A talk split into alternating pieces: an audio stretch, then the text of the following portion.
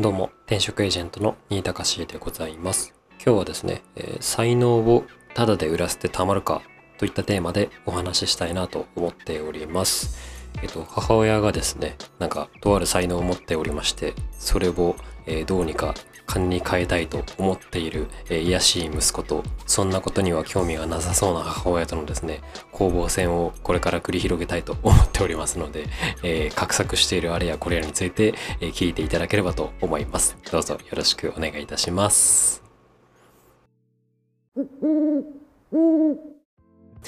えっ、とですね、ことの発端は、えーこの前、先月かな？実家に戻っておりまして、で、そこで今、あの母親父親がですね、まあ、どういった仕事をしてるのかとかあの何を思ってるのかとか僕が転職エージェントのものでですねそういった話を聞いておったんですよね。で僕自身も、まあ、会社員をしつつ、えー個人事業主をしつつ、えーあれやこれやと動いておりますのであの、まあ、親世代がですね今何を思ってるのかなといったところもやっぱり気になりますからいろいろ聞いてたんですけどその母親がですねあの割と、まあ、ジョブチェンジャーというかいろんな職場を経験してきている身でして、えっと、現在も、まあ、いくつかの仕事をしているんですけれどもそのうちの一つがあの某スターバックスでのアルバイトなんですよね。で、えっと、郊外店で結構あのその県内ではあのかなり売り上げの高い店舗のようなんですけれども、まあ、人がたくさん来ると。でそこで、えっと、働いていて、えっとまあ、どんなことしてるのかなっていうことを聞いていたらですねあのこれサムネイルにしているかと思うんですがあのメニューボードを作っていると。でもちろんそのフロントに立って接客もしてるんですけれどもこのあのなんだっけおすすめのメニュー、まあ今はこういうのがありますよとかスターバックスって確か20日とか21日周期ぐらいであの新しいメニューが出てくると思うんですけれども、まあ、そういったものをこう訴求するようなあの絵を描いて文字を書いてみたいなこととかをですねやってるっていうんですよね。で、まあ、思えばですね僕が小学1年生の時に、えっと、頭蓋骨を骨折してですねで入院してきた時とかはあのポケモンの絵とかをですね紙に書いて僕の退屈しのぎにあの付き合ってくれてたなとかって思っておりましてあなんかそういえば絵うまかったの？この人っていうふうに思ってたんですけどあのこれ無料でやってるっていうんですよね。でしかもあの勤務日じゃない日にわざわざえっと、出勤出勤というかあの職場に出向いて、えっと、労賃金は全く発生していないけれども何時間かかけて書いてると言っていてですね、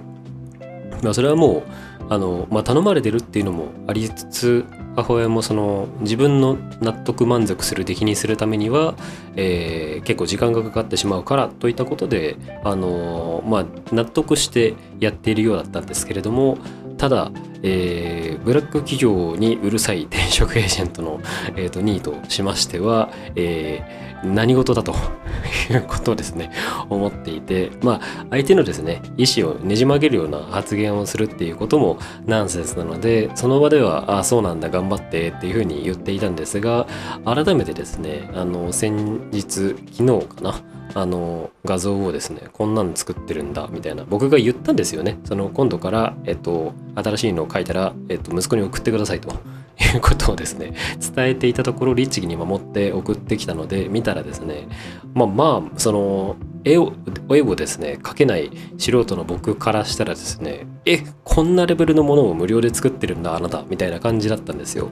でえっといやそうかとあの まあ、無料でやってるにしてはクオリティが高いぞということを思ったのでこれをどうにかできないかなって思ったのがことの発端でありますと。でですね、まあ、そこで何が起こるかというとそのこの才能を、えー金に変えたいと思う息子と、まあ、多分そんなことには一切興味がないであろう母親といった、えー構図がですねあの目に見えて浮かんでくるわけなんですね。でえっとまあパッとですね絵を見た時にあこれはあまあアナログで描いてるわけなんですけれどもそのデータで写真でもいいから取り込んでしまえば、えー今であればあここならでも売れるかもしれないし、えっ、と最近あれですよね。あのあ今サービスの名前で忘れちゃったんですけれどもあの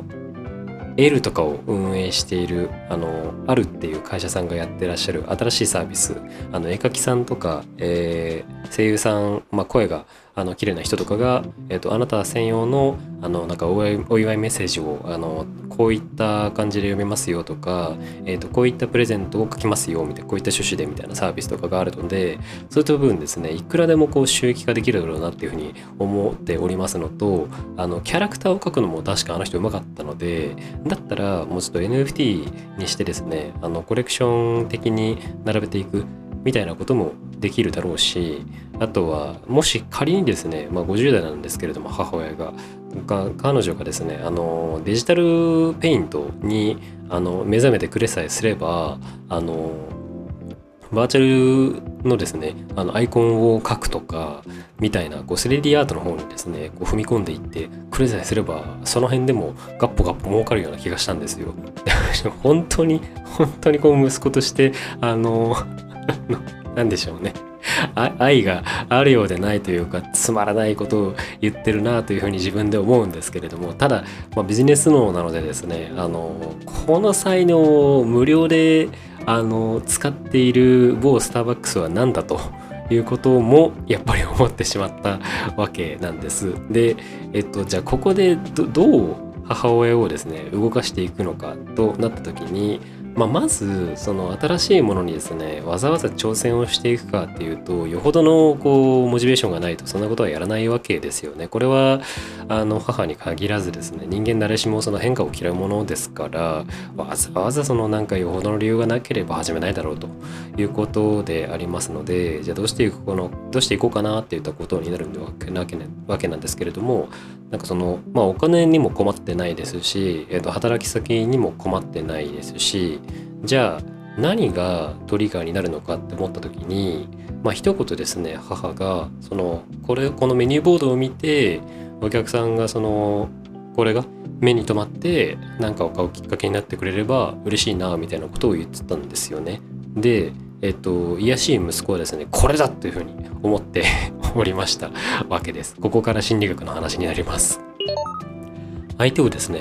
どうモチベートしていくのかといったお話なんですが、えー、結論ですねあの内発的な動機づけを使えばいいかなというふうに思っておりますあの動機っていうのはモチベーションですねで、えーと、動機づけっていうのは、えーと、モチベートのことですで内発的っていうのはあの体の内側というか自分自身の、えー、ここういったあの姿になりたいとかこういったものを実現したいとかっていう、えー、内側から湧き出てくるようなエネルギーのことを内発というふうに呼んだりします。で内発的動機づけと、えーと対対になるのが外発的動機づけでしてこれは例えば、えっと、職場から指示を受けたとか、えっと、やれと言われたこととか、えっと、やらないと怒られるだろうとかあとはそうだな、えっと、ダイエットであれば、えっと、痩せてなければあなんか太ってると思われちゃうんじゃないかとか、えー、ご飯を食べてる時になんかその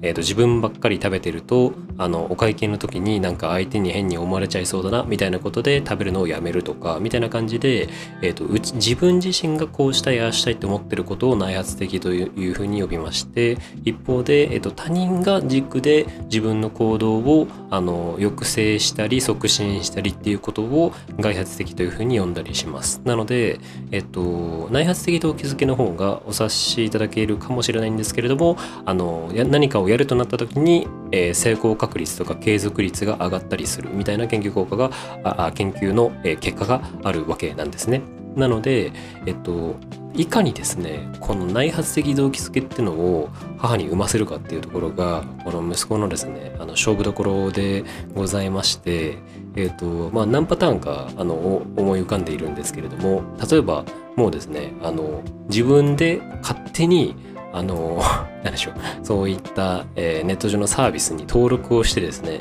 あの、絵は勝手に LINE で送られてくるので、それをアップしてですね、で、これをうまいことマーケティングをして、こういうのができます、こういう人に対しておすすめです、どうですか？といった依頼が入ったら、えっと、もう勝手にそこで、あの、言っちゃうと。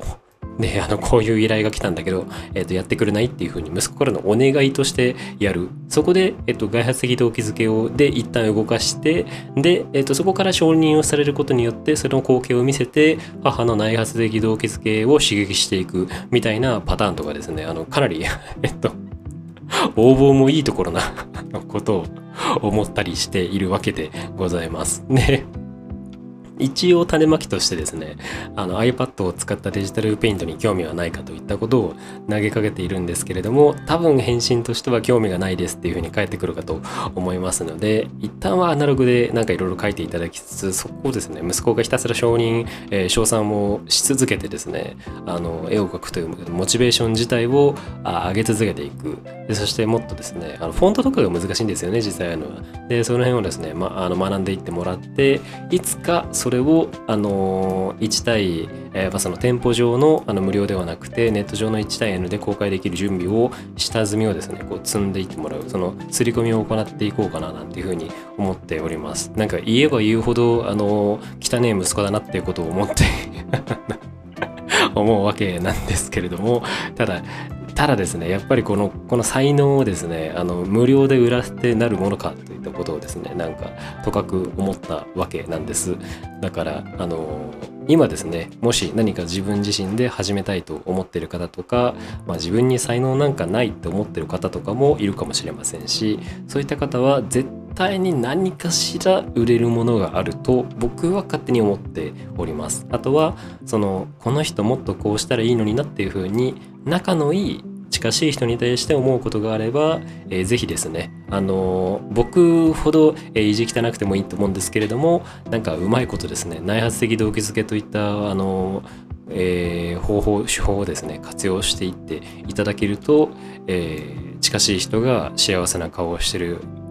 姿をですね、横で拝めるんじゃないかなと思いますので、よければご参考いただければと思います。今日は、えー、才能をただで売らせてたまるかといったテーマで内発的動機づけのお話をさせていただきました。心理学ついでにですね、ヨタ話をしたいなと思うんですが、あの、エピソードとして新しいドライヤーを買ったんですけど、結果としてえー、シャンプーリンスのリンスをたくさん使うようになりました。これはオペラント条件付けというやつですね。で、えーと、何かというと,、えーと、僕はもともと髪がなんかめちゃくちゃすぐ乾くという変な特性を持っておりまして、えー、およそドライヤーなんかいらないぐらいの速度で乾いていくんですよね。で、えっと、サウナが好きなんですけれどもまあ、あの友人とですね2人で、えー、静かにサウナに入った後でまあ各々のタイミングで出るわけなんですけれども友人はドライヤーをこうガンガンかけているんですが友人より後に出たはずの僕が、えっと、着替えてタオルドライをして友人のドライヤーをしてる友人のところに戻っていくと僕の髪はもう乾いているぐらいの速度で髪が乾くのが早いと。まあ、ロン毛でもないですし、まあ、ベリーショートでもないわけなんですけれども、でも、めちゃくちゃ髪が乾くのが早いんですよね。で、えっと、まあ、そんなこんなでドライヤーを使ってなかったんですけれども、ただ、えっと、引っ越しを機にですね、昔使っていた、まあ、昔持っていた、ドライヤーがですね、あの、ちょっと置く置き場所に困ったので、もうちょっとなんかコンパクトで折りたためるやつを買ってみようっていうことで、えっ、と、Amazon のこうスポンサー料をたくさん払っている、あの、あとはなんか YouTuber とかがの広告もですね、バンバン出しているですね、あの、要は頑張って売りたいんだろうなっていうものをですね、あの、ちょっと買ってみたんですよ。で、そしたら、まあ軽いし、えっと、おしゃれだし、なんか使ってみたいな、みたいな、新しいものなので、あの iPhone と同じですよね。新しいもの手に入ったらテンション上がるじゃないですか。ということで使ってみるんですけどあのあいにく僕の髪がすぐ乾くものでそのすぐ使い終わっちゃうんですよね。ちょっとしか使えないということで非常に残念だということでどうしたら僕はこのドライヤーを1秒でも長く使えるのかといったことを画策した結果え、ー、と、リンスを塗りたくればいいんだと。そうすれば簡単に髪が乾かないぞということになるわけなので、そしてですね、僕は、まあ、リンスもあんまり使ってなかったんですけれども、置物だったんですが、毎晩ですね、リンスを使って、で、風呂に、風呂上がって、えドライヤーを楽しむみたいなことをやるようになったんですよね。で、つまりこのこの行動をすることによってあの報酬が得られる可能性みたいなことを考えながら行動に移すこれをですねオペラント条件付けと呼んだりします よくえっ、ー、とまあネズミとかですね猫とかをですね使った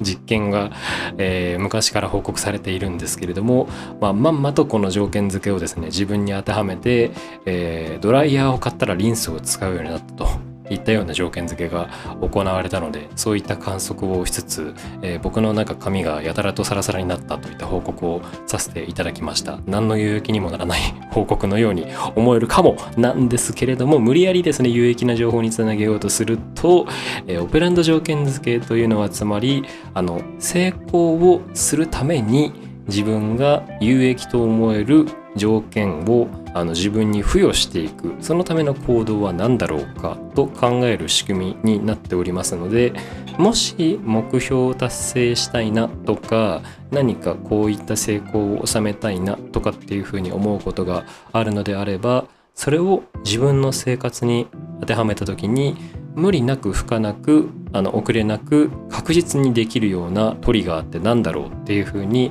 探してみるとえー、いいのかな？なんていうふうにも思います。つまり習慣化の中にあの取り入れられそうな、えー、プラス材料っていうのは何なのかとか。逆に今やっている習慣化の中でもしこれを外したら有益な時間が生まれるんじゃないかとか余計な因子が、えーと、阻害されて、えー、健康によろしいんじゃないかとか。みたいな感じでですねそのトリガーとなるものって何だろうっていうふうに探していくこの行動もまたオペランド条件付けをうまく使っていくような、えー、内容になるかなと思いますのでなんかですね変えたいなって思う方がいたらご参考いただければ良いのかもしれません。